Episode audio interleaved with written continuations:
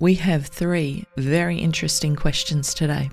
Why do I always feel sick in the mornings before I begin work? The sickness makes me feel more anxious than the work does. Our second question How can I let go of petty issues and drama? I seem to hold on to things and still get angry about them when I think about them months, even years later. And our last one At what point does self confidence become narcissistic?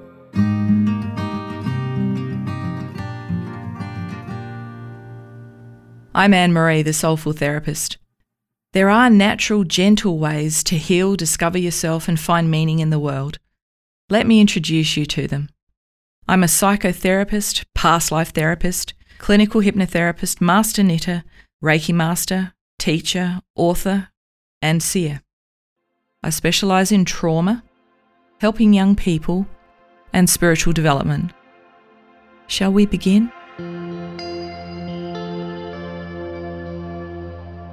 Hi, folks. I had a request just recently, and uh, someone said to me, Wow, I really, really love that question and answer show you did. Can you please do it again? Yes, I can. And we're going to do that today. If you think of a question while we're going through the episode today, please go to my website, annemariemcglasson.com, or you can go to my email, anne at annemariemcglasson.com or check us out on Instagram. So we were collecting questions through Instagram and also through the email account. So if you think of a question, we'll do this again. Our first question Why do I always feel sick in the mornings before I begin work? The sickness makes me feel more anxious than the work does. If you're feeling sick in the morning, there can be a number of reasons why this is the case. And when people come to me in the clinic, uh, sometimes they know they've got uh, an issue with anxiety or they've got perhaps a conflict at work. And when I have that background, I can give people a little bit more specific advice about good ways to go forward. But let's just have a bit of a look at what the landscape could possibly look like. So, as human beings, we have bodies, we have feelings, and we have thoughts. So, when we have something that is making us uncomfortable, it's really important that we look at each of these different aspects and ask ourselves where's it coming from? What is the causal level? So, if you're feeling sick in the morning, physically, there are a number of things that could be happening there. You could be pregnant. Not if you're a boy, but you could be pregnant. okay. You could be depleted in some of the vitamin B minerals. I am not a naturopath, but certainly this has actually happened to me. And of course, there are other illnesses that could be making you feel sick in the morning. The best thing you can do is to actually take that out of the equation. So if you're feeling sick regularly in the morning, I recommend you go to GP uh, go to a naturopath if that's your preferred option, uh, and get people to do the tests, uh, especially the, the blood tests that will tell you exactly what your levels are. Okay, and then we'll know are you depleted in vitamins and minerals. Okay, so sometimes with our genetics, we've inherited a certain physical uh, type uh, which means that for some people, they don't uptake vitamin B minerals very well in their diet, and so it might be a good idea for them to have a supplement. So that's physical. There may be physical reasons why someone's feeling sick in the mornings. It could be about uh, the work. What is actually happening at work? My dad was a complete classic. He was uh, an intelligent man, he was a beautiful man, and he very much cared about harmony in relationships. And so, work sometimes means that you know, we are in conflict with other people. We do have different ideas and impressions, and sometimes the systems that we have to work within um, are not ideally set up for people to be harmonious. And so occasionally he would be in a conflict situation with someone else. Or sometimes a boss would come up with an idea that he didn't uh, think was appropriate, and he would get up in the morning, and the stress of it meant that he'd be so nervous that he would feel sick while brushing his teeth. So, this can happen where the mental emotional stress of something in the workplace is actually coming uh, into your home situation. So you're feeling sick in the morning. Now, if you can't identify uh, something that's weighing on your mind, that's concerning you, that you're coming back to, that you're ruminating about, then it's less likely to be a mental emotional issue. Now, there's another thing that I'd like to touch upon as well, and this is developmental. So, we have, as we go through life, we experience stages of life. And so, sometimes what can happen is that you may have lived through a certain event, and this is very typical of children who've had trauma in their uh, growing up, and it seems like they sail through, you know, difficult circumstances semi well, and then usually for children who have been abused, it's 18 and 21, somewhere in and around there, their adult thinking clicks in. And of course, what can happen is that can actually trigger uh, what we would call a healing crisis. And sometimes it's somatic, which means it's the body. The body is telling us now it's time to deal with whatever it actually is. So that's something I look for as well. And 27, I find very, very interesting at that particular age.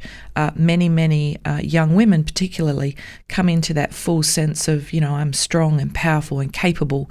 Uh, and they can find that sometimes these sorts of things happen at that particular age. So feeling sick in the morning, it could be physical. It could be related to something at work, so it could be mental and emotional, or it could be developmental, where your inner wisdom has decided this is the time to deal with something. How do I get your attention? Let's make you physically uncomfortable. Very, very cool question. I've got another one here, uh, which sort of relates to what we were just saying about rumination. So here's our question How can I let go of petty issues and drama I seem to hold on to things and still get angry about them when I think about them months and even years later.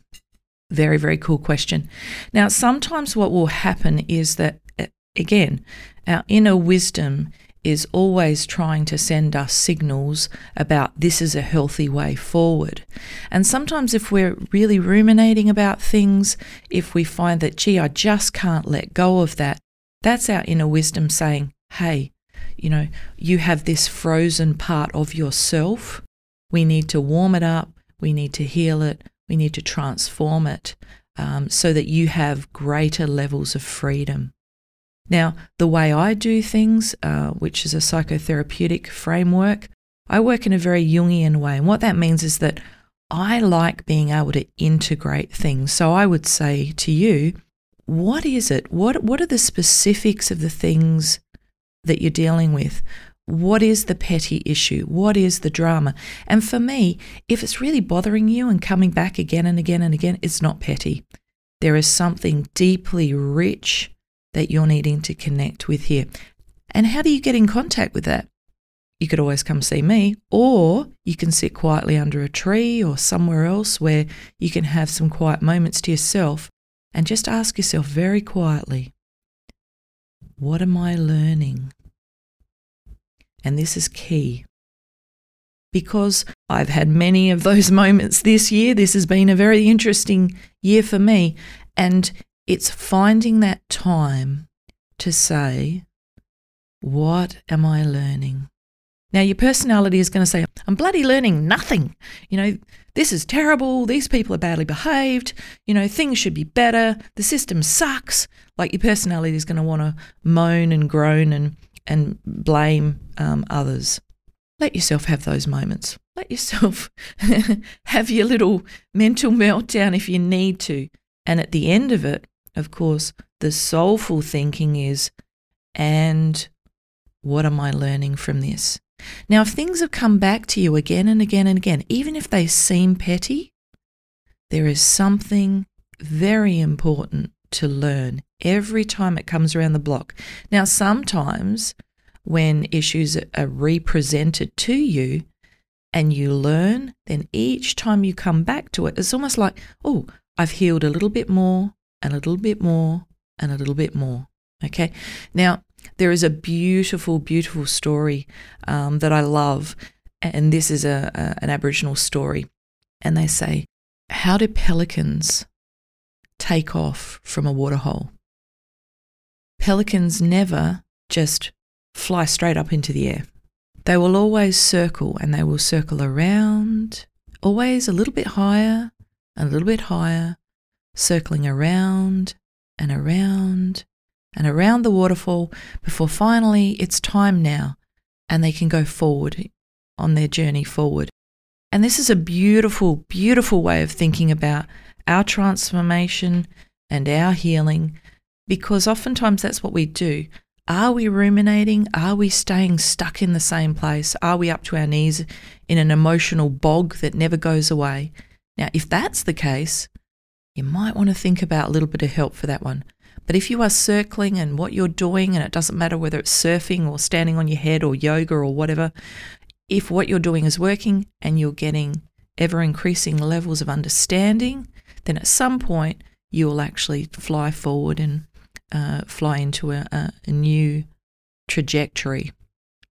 So that's one of the things. Pay attention to these petty issues, pay attention to the drama.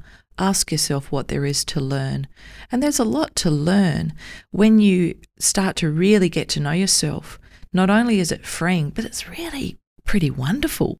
Um, and it also creates the opportunity for you, knowing yourself, to have new relationships and connect with some beautiful, like minded people. Question number three, and I love this one. At what point does self confidence become narcissistic? I love this question so much, you have no idea. I have been watching uh, social media, I have been watching the explosion of information that's available to all of us. And on the whole, I think it's a wonderful thing. But sometimes a little bit of knowledge is a dangerous thing as well. And I think this is what this particular question is pointing to. So I'm not sure who asked this question. Uh, again, people can ask their questions quite anonymously. And so I'm not sure who asked this question, but it's a real perler. There is a difference between normal psychology and abnormal psychology. And what I've noticed at the moment with the fact that there's so much information available to so many of us, and we can Google up anything we like, is that sometimes what's happening is that people are taking on a word and a definition and some behaviors and incorrectly categorizing either themselves or other people. And this is one of those beautiful lessons in discernment. Discernment is about deciding and working out what is true and what is not. The fabulous thing about this particular question is it lets me help you be a little more discerning. Self confidence is a part of normal psychology. Self confidence is about that wholeness of self. Sometimes especially if we ha- if we're working with uh, an extrovert, that self confidence can be that person that walks into the room who's just all charm, all charisma, all words, and they really fill the room. And I think that's a common uh, understanding of what self confidence is. But as one of my uh, kids reminded me the other day, bless her, self confidence for an introvert can be quite different. And so, an introvert's expression of self confidence is that strength within, that beautiful harmony with self. It's not a projecting out thing, it's very much a balance and a strength and a harmony within. And neither one of these expressions is right or wrong when we have empathy and kindness and respect for the people around us. It's just different. It just is. Okay, so there are two different ways of actually looking at and understanding self confidence. Now, the question points to a suggestion that perhaps we've got a continuum. So, one end of the continuum, we have self confidence. And then, if you go too far down that path, at the other end of the continuum is uh, narcissism. Now, I'm not sure that that's a really good way to actually describe this particular issue. Perhaps it is, uh, but if it is the case, then there are a number of key things that have to happen along that path before we actually get to um, narcissism. Now, before I go into discussing this a little bit more, I need to say I am not uh, a psychiatrist. I am not uh, a clinical psychologist. So, of course, if you've got more questions about this, then please seek it out from the right sorts of people. We need to really have faith in and listen to and ask questions of our experts. Abnormal psychology is when people have crossed the line into the psychology which is not functional, it's not regular, it's not average, and it's actually not normal. Okay, so that's the bit I'm not an expert in. Um, my understanding and my grounding is very much in normal psychology, but there is a grey area. There is a grey area. Sometimes people can become so unwell, of course, that they tip into that abnormal psychology, and then they're going to need lots of help uh, and support in order to be able to come back uh, to the normal psychology. Some people are born uh, with certain uh, ways of thinking and being, and physiologically, uh, they work in certain ways. And so, for some people, you know, not being that average neurotypical person, that's that's the situation for them. They're born a certain way. Let's just have a little bit of a look at narcissism. I know this has been an incredibly popular topic on social media. It has concerned me greatly. There seems to be a lot of people pointing fingers at everybody else, saying, You're a narcissist, you're a narcissist. Um, I think that social media is not a great place to have uh, conversations about who we are at times because it's easy to misunderstand. But let's have a bit of a look. So, a narcissistic personality disorder, and it's one of several types of personality disorders. It's a mental condition, okay? Um, and people have an inflated sense of their own importance. They have a deep need for excessive attention and admiration. They'll often have very troubled relationships, and they lack empathy for others. So while these people look like they're very confident, underneath it lies fragile self esteem, fragile self esteem, and they're very vulnerable to criticism. Once again, now, this is abnormal psychology. A normal trait, a normal um, psychological quality is arrogance. So, arrogance, sometimes when we see people are arrogant, we can go, wow, they're narcissistic. No, they may not be. When we have someone with abnormal psychology, it means that these traits are taken to extreme. It interferes with normal functioning um, and they do need some help, okay?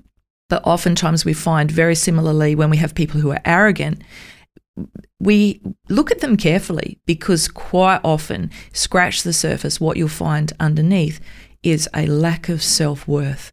These are people who don't believe in themselves, and so they actually project that I'm fantastic. The lack of empathy, again, this is something that I think as a society we're really struggling with at the moment. And we have certain things which are feeding into uh, the lack of empathy in general. I've been really watching the rise of gaming and, uh, you know, the first person shooter games. And we have some very interesting research that suggests that to be good at this sort of gaming, uh, you actually have to turn off the parts of the brain that have empathy. And of course, we know that the military, they use these sorts of simulation games to actually train military experts. Uh, and it's necessary. They, obviously, these people are needed to do this work. But now, of course, it's come into the mainstream. Um, empathy is something that takes years and years and years to learn. It's a very complicated thing. Children generally learn it during the course of their growing up, it takes a long time, and we need to meet that lesson of kindness and empathy and patience in many settings and in many areas of our life in order to get good at it. And if we are at the same time doing particularly the first person shooter games, of course, we keep shutting down that part of the brain. So I know some gamers who are beautiful human beings and uh, they're kind, empathetic, they're great family members, um, and you you want them in your circle of friends. But I think this is something we need to be careful about as well with the the empathy. So, how do we know that somebody is a narcissist? How do we know that perhaps they've not, they've not had too much gaming, they've not had enough practice with empathy, um, or maybe they actually have a disability? The problem that we have with deciding that everybody's narcissistic is that some of these people may have a disability that's not obvious, that's not diagnosed.